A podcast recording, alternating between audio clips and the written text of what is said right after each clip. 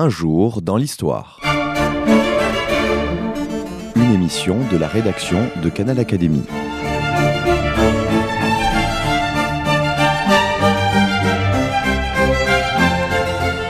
On retrouve Christophe Dickès.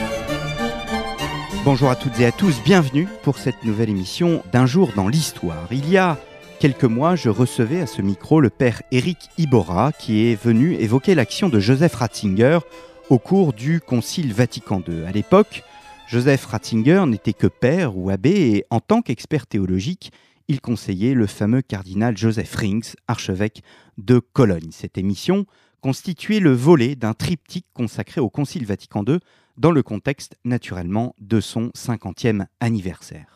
Au cours de la deuxième émission, j'ai souhaité inviter l'historien Philippe Levillain, membre de l'Académie des sciences morales et politiques, afin qu'il nous présente l'événement, ses origines, sa préparation, son déroulement, mais aussi et surtout la mémoire du concile, la crise qui s'ensuivit, une crise et un concile qui, encore de nos jours, font débat. Pour cette troisième et dernière émission, je suis heureux de recevoir à ce micro l'archevêque de Dijon, Mgr Minnerath, auteur d'une étude magistrale sur la politique concordataire du Saint-Siège. Alors, quelle relation, me direz-vous, avec le Concile ? Eh bien, il en existe une et une de taille, puisque le Concile va changer littéralement la nature juridique des concordats négociés et signés entre les États et le Saint-Siège.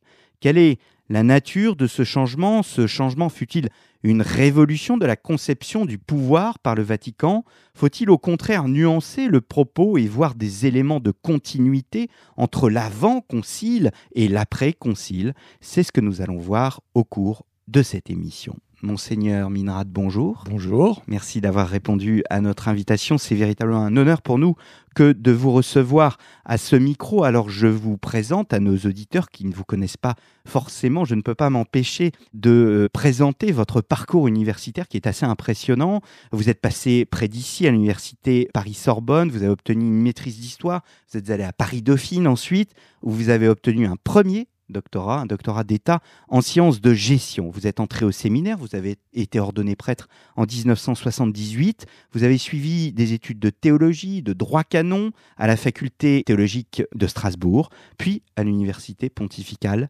grégorienne à Rome. Vous avez obtenu un deuxième doctorat en théologie catholique et un troisième doctorat en droit canonique. Vous êtes par ailleurs diplômé de l'école pratique des hautes études. Alors vous avez travaillé, c'est important pour notre sujet, vous avez travaillé puisqu'il s'agit d'un travail et d'une vocation en même temps à la Secrétairerie d'État, la fameuse deuxième section qui est l'équivalent de notre ministère des Affaires étrangères en France. Depuis 2004, vous êtes archevêque de Dijon. Et vous exercez bien évidemment de nombreuses charges à la fois au sein de la Conférence des évêques de France et aussi vous travaillez toujours pour le Saint-Siège puisque vous êtes membre de la Commission théologique internationale. Alors votre œuvre est importante, je ne citerai que deux ouvrages. Premièrement, une réflexion sur le syllabus qui a été préfacée par Monseigneur d'Agens qui est élu de l'Académie française et vous venez de publier donc aux éditions du Cerf. Alors le syllabus est également aux éditions du Cerf.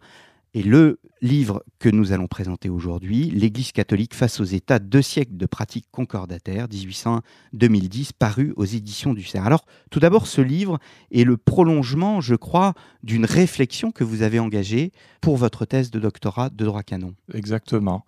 Donc, la première fois que je me suis intéressé au sujet des concordats, c'était il y a... disons 25 ans, et j'ai repris cette étude en la prolongeant jusqu'à aujourd'hui.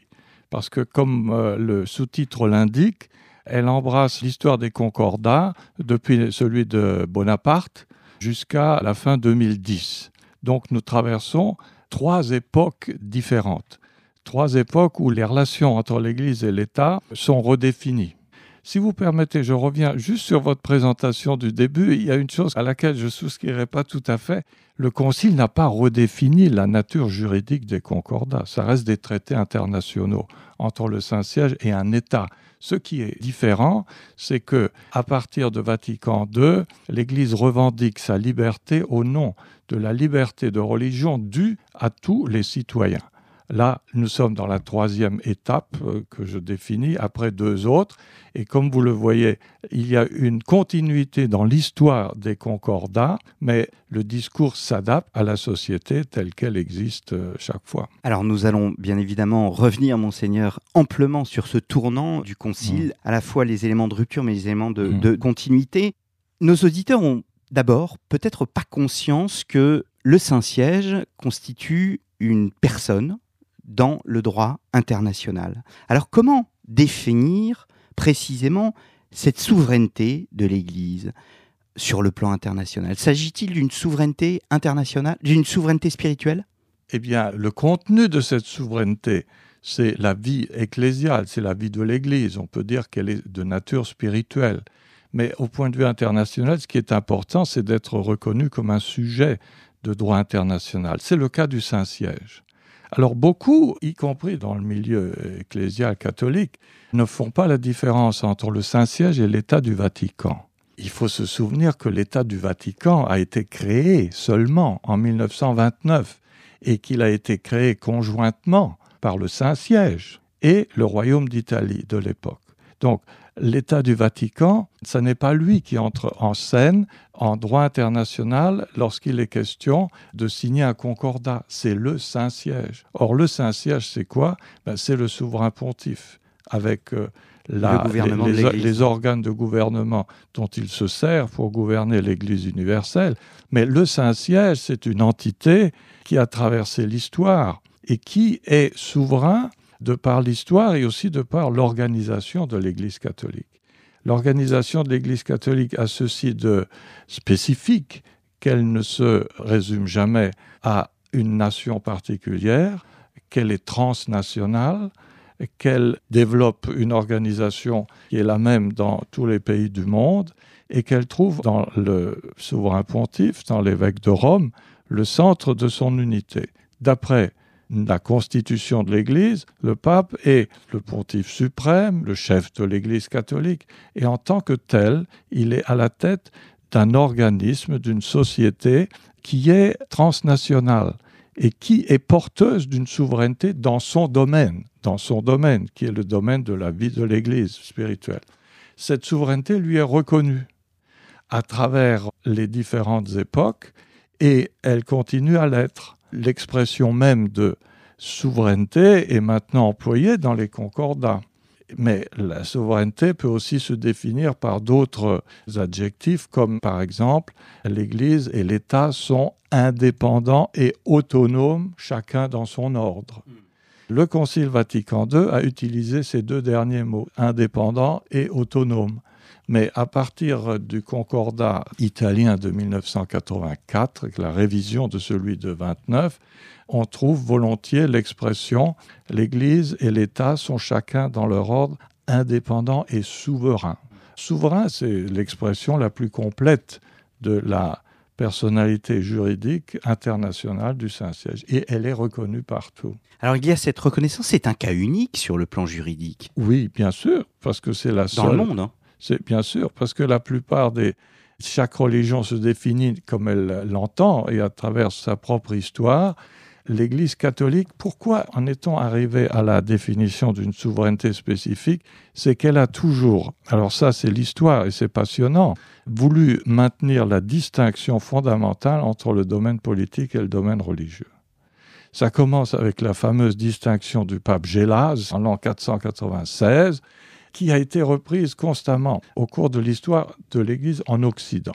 Et le politique et le religieux ont souvent été en conflit du fait qu'il y a deux entités qui disent « voilà, mon domaine c'est celui-ci et n'essayez pas d'empiéter sur mon domaine ». Mais le fait qu'on ait maintenu ce dualisme du pouvoir, le politique et le religieux, fait qu'au sommet du pouvoir religieux, le Saint-Siège, incarnant cette dimension de l'être humain qui est celui de la foi religieuse, des valeurs ultimes et de la conscience des personnes. Voilà, tout cela n'a pas à être sous la juridiction de l'État. Et nous sommes arrivés à la formulation de cette distinction sous plusieurs aspects. Au Moyen-Âge, vous avez eu la fameuse querelle hein, entre le sacerdoce et l'Empire. C'était des choses épiques, hein, des empereurs déposés, des papes giflés, enfin, l'histoire de Boniface VIII, etc. Bon, c'était tout de même le conflit de deux pouvoirs. Or, c'est important de se souvenir que l'Occident a été construit sur cette distinction. Qu'est-ce que vous avez autrement comme alternative ? Vous avez la solution moniste où le pouvoir spirituel et en même temps le pouvoir religieux. Ce qui est une forme de totalitarisme. Ah ben oui. Et la liberté a pu se développer parce qu'il y avait cette distinction. Donc ça, c'est capital. Et lorsque les concordats récupèrent cette dimension de la souveraineté et l'explicitent de cette façon, ils ne font que s'inscrire dans une trajectoire ancienne de l'histoire de l'Église en Occident. Alors que vous avez lu énormément, tous les concordats, hein, et vous décrivez la formation du vocabulaire, parce qu'au départ, on parle de l'Église, parfois on parle de la religion, parfois on parle du Saint-Siège. Oui, oui. C'est extrêmement intéressant de voir la conception même de l'État. Est-ce que dans cette souveraineté, on peut dire qu'il existe une forme d'égalité entre l'État et l'Église? Ah oui, mais il y a même une théorie qui a développé ça de la manière la plus conséquente, c'est la doctrine des deux sociétés parfaites. Alors elle est née justement au milieu du XIXe siècle, quand l'État, en Europe en tout cas, cherchait encore à régenter le domaine de la religion, sans trop se mêlant de choses qui, selon l'Église, relèvent uniquement du pouvoir spirituel.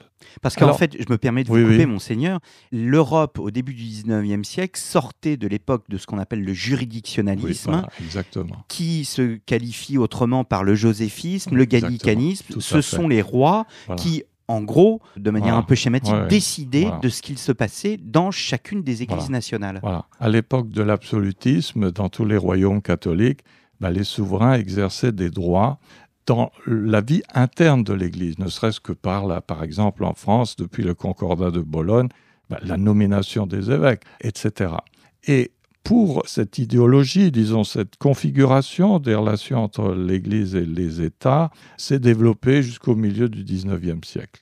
Alors, quand on a voulu couper avec le juridictionnalisme, on a développé cette théorie des deux sociétés parfaites. C'est intéressant. Qui la développe ? Eh bien, figurez-vous que c'est né en Allemagne au XVIIIe siècle, dans ce qu'on appelle l'école de Würzburg. De Würzburg, c'est une école de droit et une école de droit canonique, à partir de laquelle s'est développée une doctrine que le magistère de l'Église, à partir de Pie IX, a pris à son compte, en disant « Écoutez, vous êtes souverain dans votre domaine, nous, nous sommes dans le nôtre. » Et pour ça, on a essayé de démontrer que l'Église est une société aussi indépendante et complète, parce que l'expression « société parfaite », ça veut dire « société complète », autant que l'État. L'idée qu'il y a derrière cela, c'est de refuser une conception où l'Église est émanation de l'État et où elle reçoit son droit d'exister d'une concession de l'État. Et ça, les canonistes de Würzburg l'ont très bien développé et ça a été la doctrine constante de l'Église jusqu'à l'époque de Vatican II. Autrement dit, on essayait de se positionner vis-à-vis de l'État qui avait encore des velléités de dominer les églises, en disant « Mais non, nous sommes une société parfaite, nous ne devons rien à une concession de l'État, et en tant que tel, vous devez nous respecter. De même que nous, nous respectons vos compétences dans votre domaine, vous devez respecter les nôtres. » C'était une doctrine juridique. Aujourd'hui, elle passe très mal, cette expression de société parfaite. Parce qu'on a l'impression qu'on veut se dire qu'il s'agit d'une perfection morale ou de choses de ce genre. Mais non, c'est uniquement juridique. Une société complète qui ne doit rien à une autre société pour exister. Et là, on a l'idée qui est sous-jacente à tout le droit public ecclésiastique, comme on l'appelait, à savoir que l'Église est un sujet primaire de droit international. Primaire parce qu'il ne dérive pas d'une autre. L'ONU ou le Conseil de l'Europe sont des sujets de droit international, mais c'est des sujets dérivés. Les sujets primaires étant les États qui y ont adhéré. Or, l'Église ne dérive pas son existence de la volonté d'un État ou d'un groupe d'États ou de qui que ce soit. Alors, qu'est-ce que le Concile va changer ? C'est ce que nous allons voir, Monseigneur Minnerath, après cette première pause.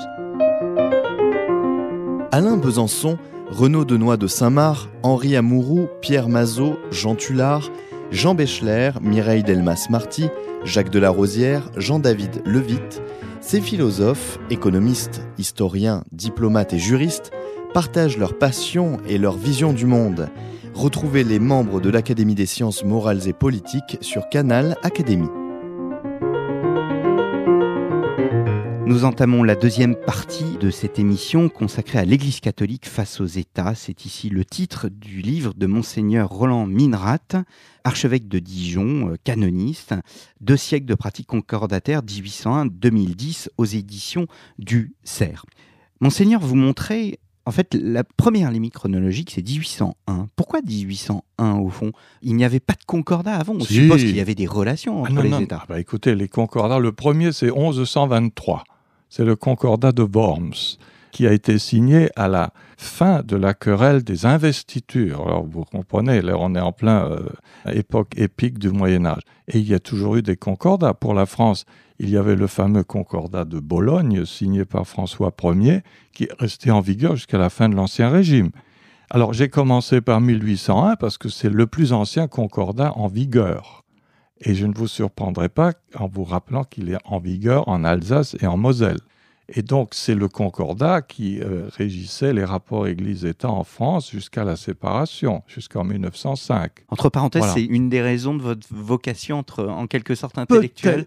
Peut-être, mais bien sûr, mais je suis originaire de cette région. Et c'est tout naturel que cette question m'ait intéressé très vivement. Alors, tout au long du XIXe siècle, il y a toute une série de concordats. Il y a d'abord ce que vous appelez les pactes léonins, ou dans la continuité de ce qu'on appelait tout à l'heure le juridictionnalisme, mais se développe toute une série de concordats liés à la théorie de la société parfaite. Et alors que l'Église est en pleine crise, puisqu'elle perd les États pontificaux, eh bien, elle continue cette politique concordataire. Oui.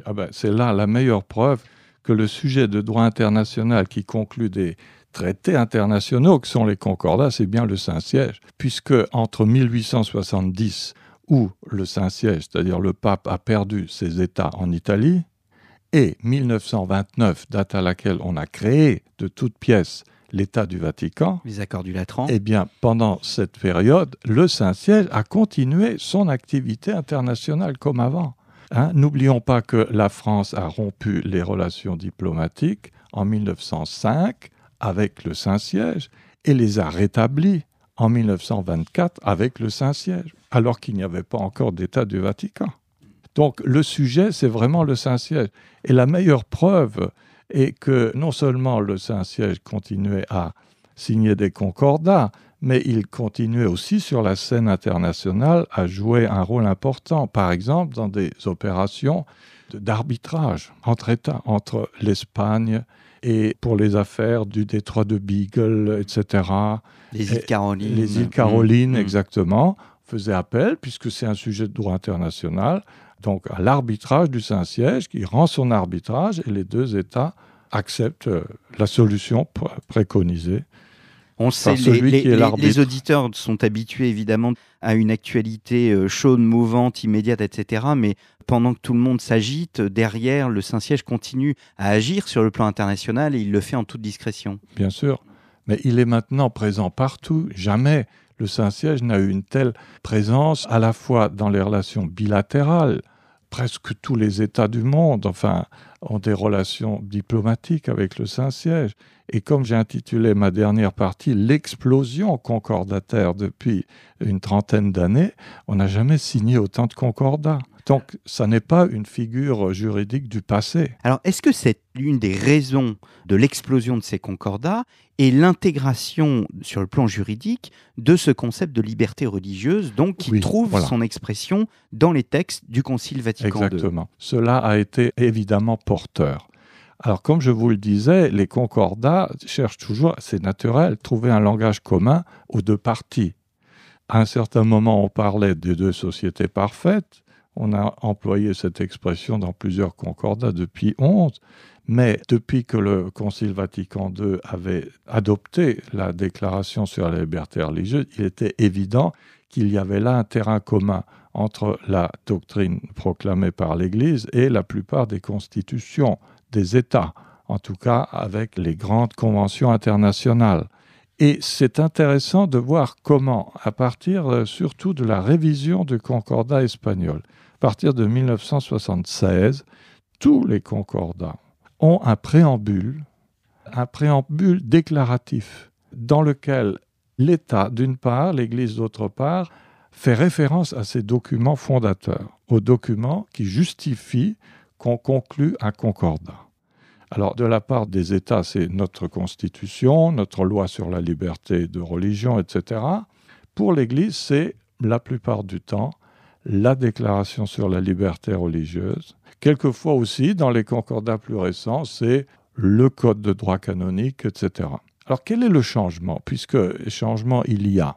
Il n'est pas dans le but même d'un concordat. Le but d'un concordat, c'est d'assurer, dans le cadre des lois existantes d'un État, la liberté pour l'Église d'exercer sa mission.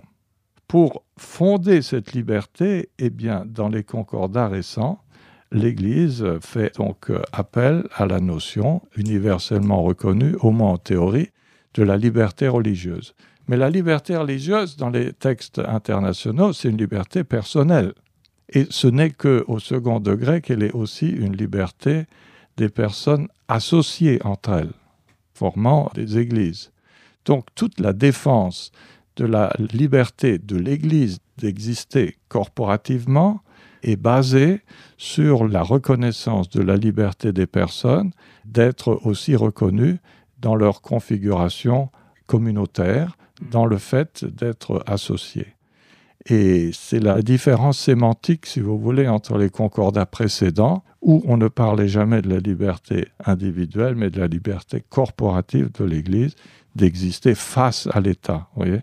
Or, il est beaucoup plus efficace maintenant de faire appel à ce que l'État lui-même reconnaît, à savoir la liberté religieuse des personnes et de leurs associations, d'exister librement dans le cadre des lois de l'État. Alors, est-ce que l'Église ne prenait pas un risque, je vous lis, en faisant sien le discours sur la liberté religieuse, l'Église prenait un risque, celui d'être comprise comme se ralliant aux conceptions relativistes qui font de la volonté individuelle ou collective la référence ultime en matière de vérité religieuse. Bien sûr, et je crois qu'on s'en aperçoit tous les jours, en ce sens qu'il faut bien situer la doctrine de l'Église sur la liberté religieuse dans ce qu'elle dit. Elle dit que les hommes ont été créés libres de choisir Dieu ou de le rejeter, mais c'est toujours une liberté qui cherche la vérité sur Dieu, qui cherche la vérité.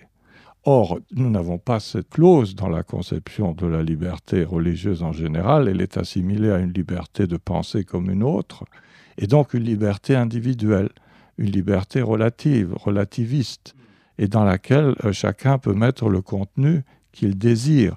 Donc la difficulté qui a d'ailleurs eu lieu pendant les débats de Vatican II sur la liberté religieuse, et je vous garantis que c'était très très très dur, c'était de concilier cette idée que bien sûr que par rapport à l'État, la liberté de conscience est absolument garantie, doit être garantie. Un État ne peut pas vous dicter ce que vous devez croire, ne peut pas vous dicter si vous devez croire en Dieu ou pas, mais il doit vous garantir cette liberté.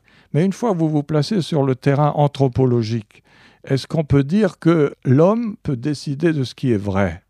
Ben, l'Église dit non, ce qui est vrai, que vous le reconnaissiez ou pas, la vérité, elle est devant nous, elle n'est pas fabriquée par chacun.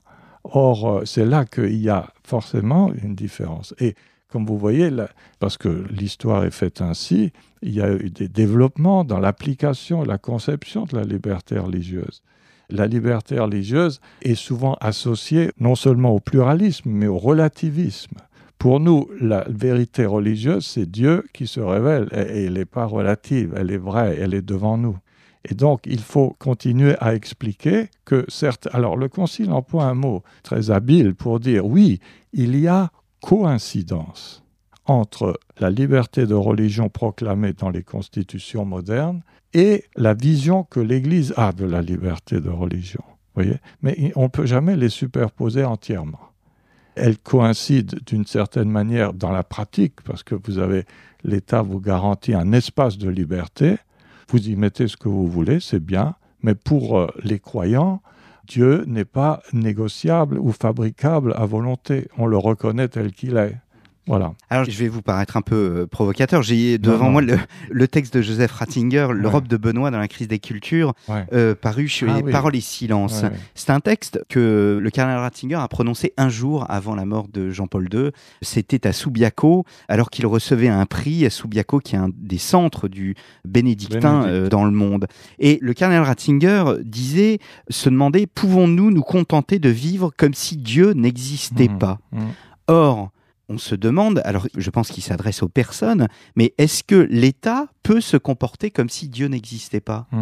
Voilà. « Et si Deus non daretur », c'est une vieille formule que l'on trouve chez des auteurs du XVIe siècle, déjà comme Grotius, et la modernité s'est construite là-dessus. La modernité s'est construite sur la raison, mais une raison qui disait « mais Dieu, c'est pas nécessaire de faire appel à l'existence de Dieu, c'est votre affaire privée ». On va construire la vie et la société sans référence à Dieu. Et c'est bien la question posée par le cardinal Ratzinger de l'époque. Est-ce que les personnes individuelles peuvent se comporter comme si Dieu n'existait pas ? Beaucoup le font. Et est-ce que les États ? Alors, il y a une réponse. Il y a une réponse qui est celle que l'Église met en avant dans sa doctrine sociale. La doctrine sociale, c'est-à-dire la vision que l'Église a de la société, elle a forcément un rapport avec Dieu. Mais nous disons ceci, la foi en Dieu, la foi personnelle, elle ne peut être que personnelle. L'État, elle ne peut pas être liée, ne peut pas professer une foi religieuse de type personnel. Mais l'État et la société sont liés par la loi morale universelle, c'est-à-dire par l'éthique. Autrement dit, l'État ne doit pas protéger une religion plus qu'une autre. Ce n'est pas son problème. Il doit protéger le phénomène social de l'existence des religions. Bien. Mais il est lié par l'éthique. Si l'État n'est plus lié par l'éthique, il est à la merci de la majorité d'un jour qui est changé le lendemain. Or, l'éthique, c'est quoi ? La loi morale créée par Dieu, mise dans le cœur de l'homme. Et donc, lorsque nous disons que l'État... Eh bien oui, l'État, lorsqu'il se conforme aux normes éthiques universelles, humaines, reconnues par tous, eh bien il est dans la perspective de la création de Dieu, que Dieu a faite.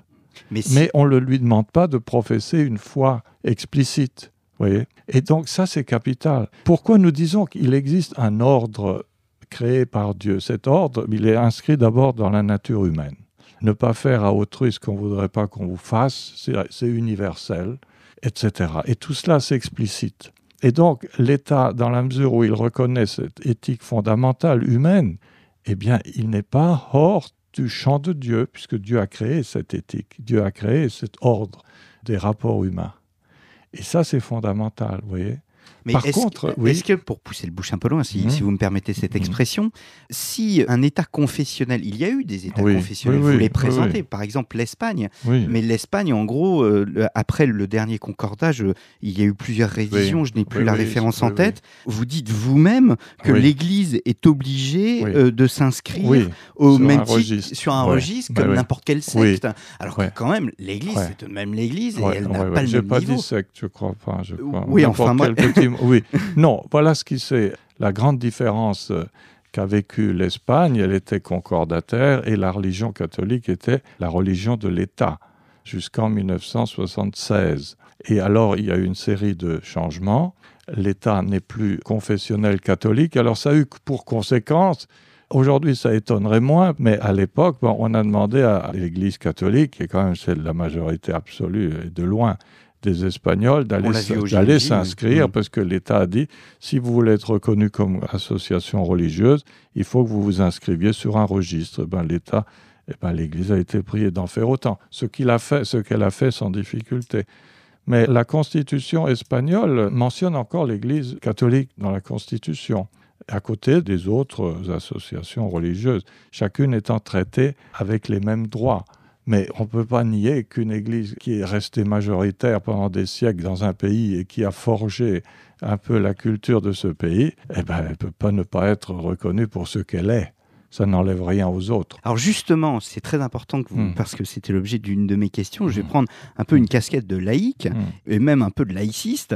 Pourquoi l'Église, au fond, si on suit votre discours, pourquoi demande-t-elle que soient inscrits dans la Constitution européenne les racines chrétiennes de l'Europe ? À partir du moment où, si l'Europe respecte toutes les religions telles qu'elles sont, laissons faire les choses telles qu'elles sont, protégeons cette liberté religieuse et on n'a pas besoin d'écrire. Ça, c'est un autre registre. Le droit à la liberté religieuse est de toute manière garanti en Europe. Alors, il s'agissait d'inscrire dans le préambule, parce que ce préambule rappelait les racines, d'où vient l'Europe. Souvenez-vous, une des premières rédactions disait la raison grecque, le droit romain, tout ça. Mais on ne pouvait pas dire la religion chrétienne, ou au moins le judéo-chrétienne, voilà. Parce que c'est la réalité, parce que c'est la vérité. Et encore, il y a d'ailleurs un très beau livre de René Rémond, un des derniers, où il montre tout ce que la modernité sécularisée doit au christianisme, notamment en matière de distinction qui fonde notre conception aujourd'hui de la liberté. Distinction entre le domaine de l'État, le domaine de la spiritualité, le domaine des églises, tout ça, c'est extrêmement important de se rappeler d'où on vient. Et parce qu'on ne veut plus se souvenir d'où l'on vient, eh bien, si on n'a pas de racines, vous savez, les feuilles finissent par faner assez vite. Et donc, ça n'aurait pas été une brimade contre ceux qui ne sont pas de tradition chrétienne que de rappeler que l'Europe, c'est ça, c'est la réalité. Et d'ailleurs, un héritage extrêmement riche. Quand vous voyez l'art, promenez-vous dans Paris, vous ne pouvez pas faire 100 mètres sans tomber sur un monument d'inspiration chrétienne. Et tout ce que le christianisme a apporté dans le domaine du rapport entre la raison et la foi, de l'affirmation, de l'autonomie, du temporel par rapport au spirituel, c'est immense. Et donc, c'est dommage de s'être crispé là-dessus. Parce que d'autres pays européens, qui sont au moins aussi laïcs que nous, mais sans le mot peut-être, n'y voyaient aucun inconvénient.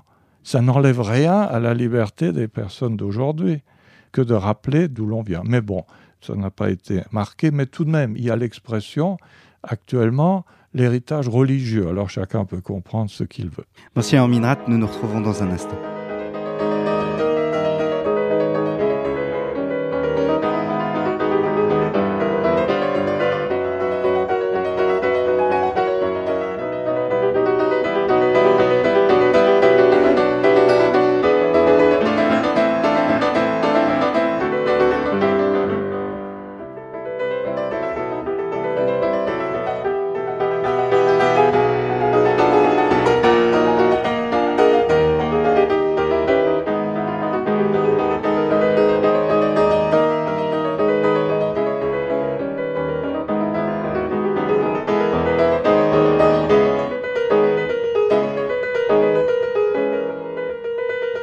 Nous entamons la dernière partie de cette émission. Je suis heureux de recevoir à ce micro Monseigneur Roland Minnerath, auteur du livre « L'Église catholique face aux États, 2 siècles de pratiques concordataires, 1801-2010 », paru aux éditions du Cerf.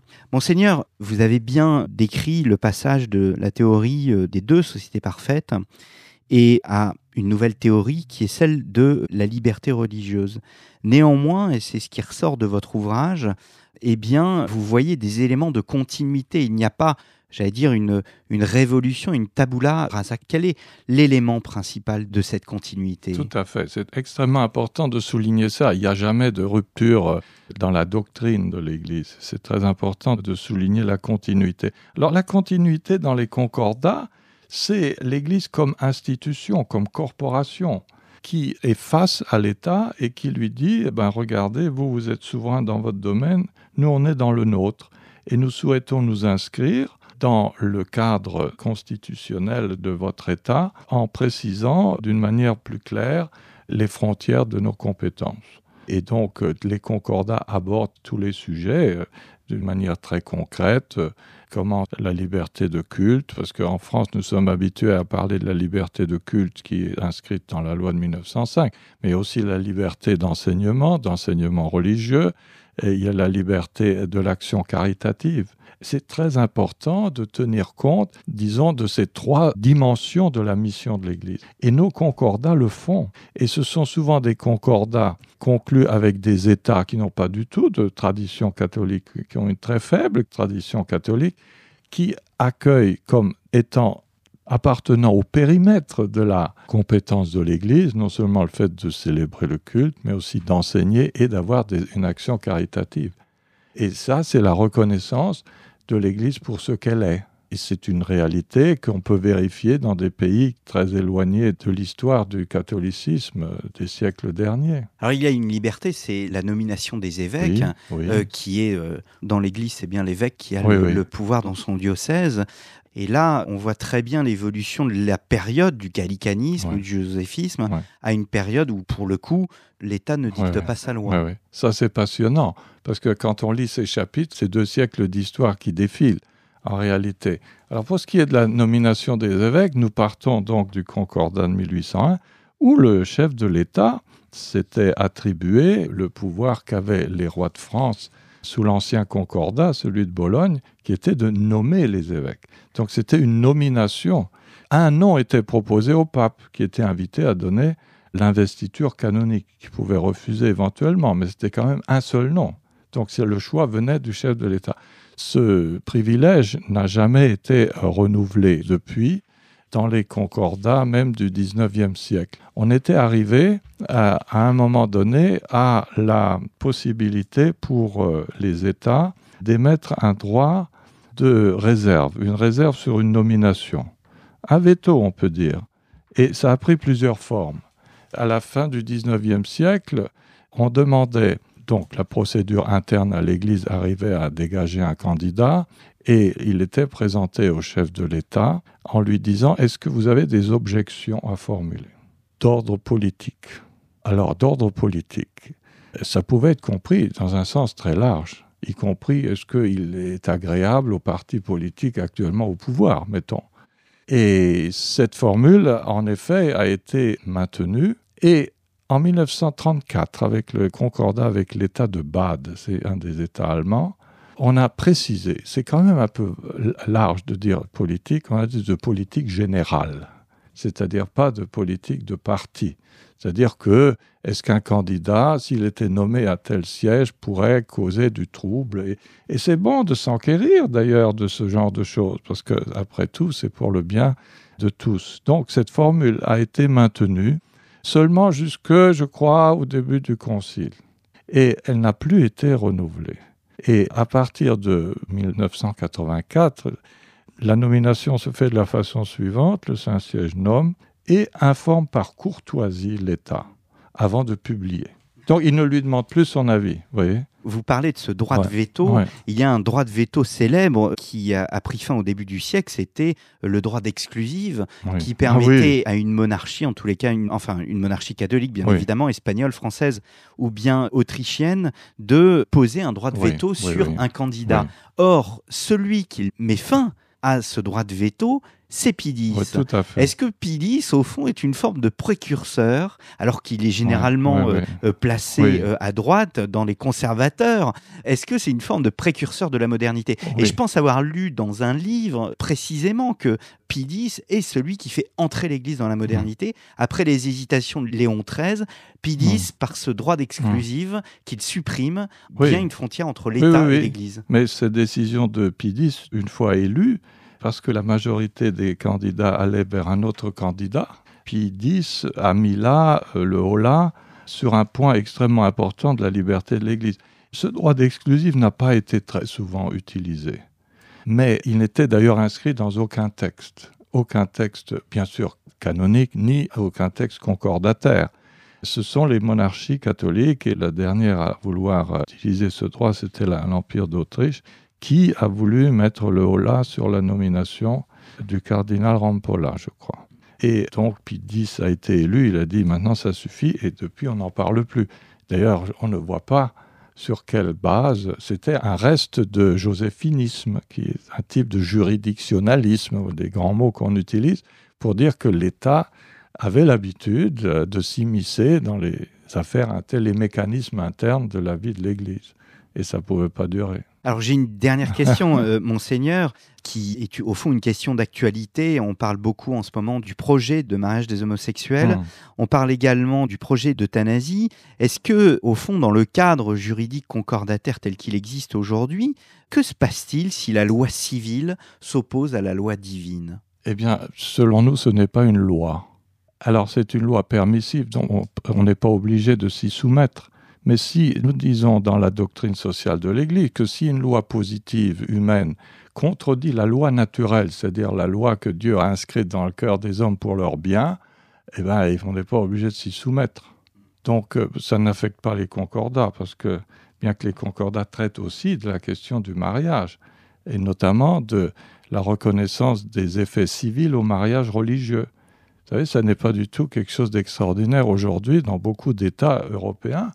Le mariage religieux a des effets civils, c'est-à-dire qu'il n'est pas nécessaire de repasser devant monsieur le maire. C'est ainsi en Italie, c'est dans beaucoup de pays européens. Et donc, ceci ne serait pas affecté par une loi sur ce qu'on appelle le mariage homosexuel. Mais le mariage homosexuel, pour nous, enfin, en ce moment, l'Église s'exprime beaucoup sur la question, mais elle ne devrait pas être la seule, parce que ça affecte l'humanité dans son ensemble, qu'elle soit croyante ou pas. Et elle doit exprimer une opinion sur ces questions. Dans la mesure où, depuis que l'humanité existe, le mariage est reconnu parce qu'il a une dimension sociale et qu'il ne s'est pas une aventure privée entre deux personnes et qu'est fondée là-dessus la famille et donc la survie de la société, il est normal qu'on réserve la catégorie de mariage à l'union d'un homme et d'une femme. Ça, c'est notre position. Et là-dessus, on ne changera jamais. Et nous ne sommes pas les seuls. Et alors pour l'euthanasie, nous avons aussi... Et là, je dois dire, nous avons été beaucoup consultés par les responsables politiques à différentes étapes, oui. Dans les gouvernements précédemment. Oui. Et nous avons pu apporter une contribution très importante, je pense, grâce au travail de la commission épiscopale qui s'était chargée de cela, dirigée par l'archevêque de Rennes, Monseigneur Dornelas, et qui a permis de publier 2 ouvrages précis avec... des spécialistes, et vraiment avec un argumentaire rationnel, ouvert, de droit naturel, pour montrer tout le péril qu'il y aurait à banaliser des gestes qui donnent volontairement la mort à des personnes, même en souffrance, et avec toutes les explications nécessaires sur ce qu'il faut faire pour atténuer les souffrances, pour recourir aux soins palliatifs. Mais choisir de donner la mort à une autre personne, c'est un seuil que nous ne pouvons pas dépasser, selon nous. Alors ça, ce sont des choses que la société...